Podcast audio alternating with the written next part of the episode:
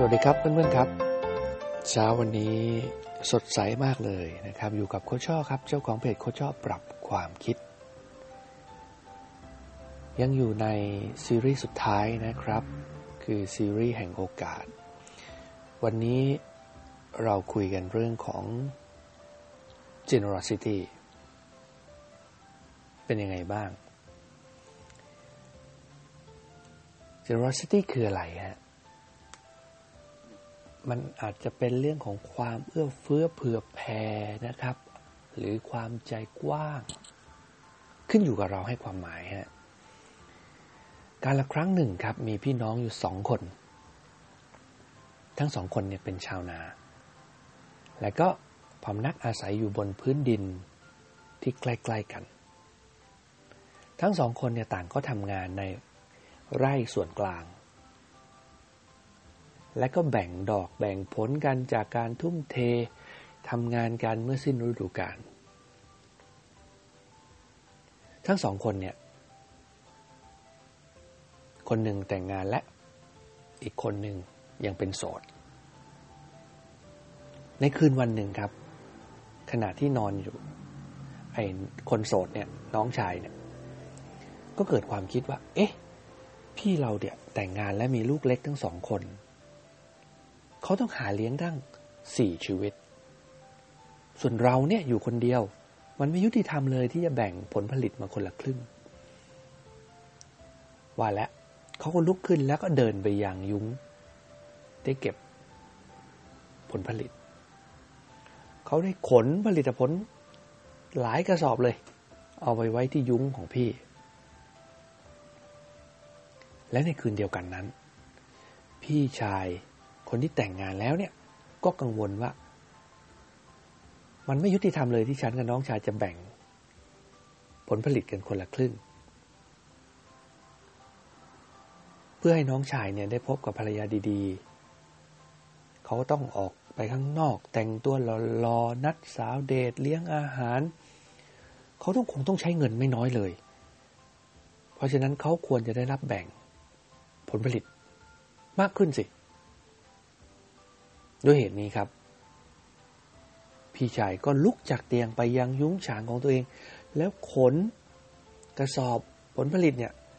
ไปไว้ที่น้องน้องชาย ในเช้าวันต่อมาครับ เมื่อสองพี่น้องออกไปยุ้งฉางของตัวเอง เพื่อเริ่มเตรียมทำงานในวันใหม่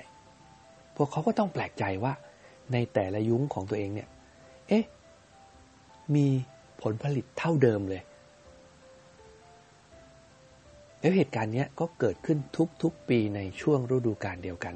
โดยที่สองพี่น้องไม่เคยรู้เลยว่ามีพลังวิเศษแห่งการเคลื่อนย้ายกระสอบ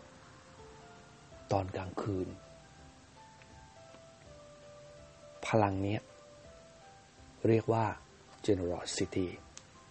หรือความกตัญญูความใจกว้าง หรืออะไรก็ได้ ที่เราจะเรียก และสำหรับคุณ คุณเรียกมันว่าอะไรพลังนี้ โชปรานะครับเขาบอกไว้ว่า เรื่องของการให้เนี่ยนะช่วยยึดโยงคนสองคนทั้งผู้ให้และก็ผู้รับเนี่ยความเชื่อมโยงเนี่ยมันก่อให้เกิดความรู้สึกใหม่ของการเป็นส่วนหนึ่ง อีกท่านหนึ่งครับ ชาริลคริบรานฮะเขาบอกไว้ว่า ความเอื้อเฟื้อเผื่อแผ่คือการให้มากกว่าที่คุณทำได้ และภูมิใจในการรับ น้อยกว่าที่คุณต้องการเจนัสกล่าวไว้ ถ้าคุณมีคุณจงให้ ฉันรู้ว่ามันยาก แต่จงให้เถิดอย่าได้คับข้อง ให้อย่างเต็มใจ มันเป็นสิ่งสำคัญ นีลี่เชนนี่บอกไว้ว่า เราให้สิ่งใด ๆ ที่ง่าย ที่เราจะให้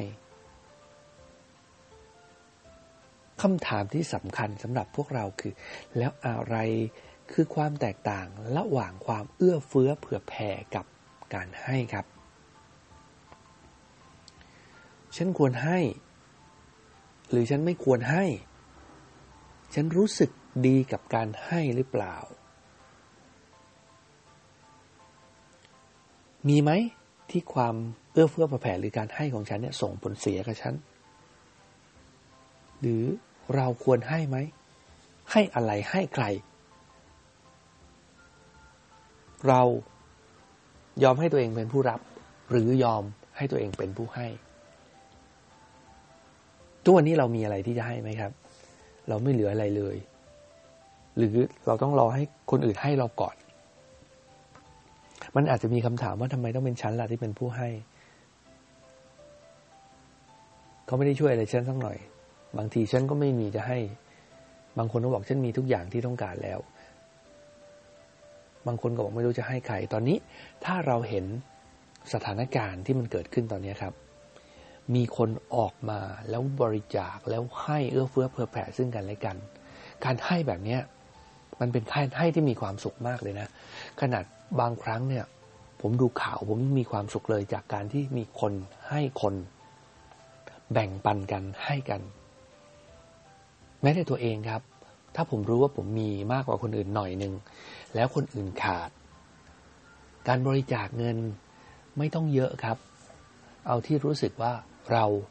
พอจะมีแบ่งปันให้คนอื่น เราก็สามารถให้ได้ มีอีกหลาย ๆ อย่างครับ ยกตัวอย่างเช่น ตู้เดี๋ยเห็นไหมฮะตู้ของที่บอกว่า หยิบแต่พอกินเมื่อไหร่คุณมีแล้วคุณมาเติม ตู้แบ่งสุขตู้แบ่งปัน อันนี้ก็เป็นอีกหนึ่งไอเดียที่บอกว่า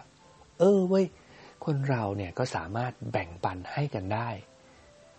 เล็กๆ น้อยๆครับ แต่ถ้าเราฟังเรื่องนี้เขาไม่เอาเปรียบกันด้วยนะ เพราะฉะนั้น การไม่เอาเปรียบกันมันก็คือความเอื้อเฟื้อเผื่อแผ่หรือการใจกว้างแล้วนะครับ ย้อนกลับมาถึงคนที่ทำงานร่วมกันในองค์กรครับ มีอะไรบ้างที่เราสามารถให้คนอื่นได้ และให้องค์กรได้ แค่เราทุ่มเททำงาน ซื่อสัตย์สุจริต ช่วยเหลือเพื่อนร่วมงาน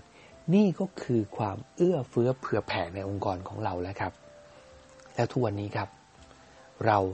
เอื้อเฟื้อเผื่อแผ่ ให้กับตัวเราเอง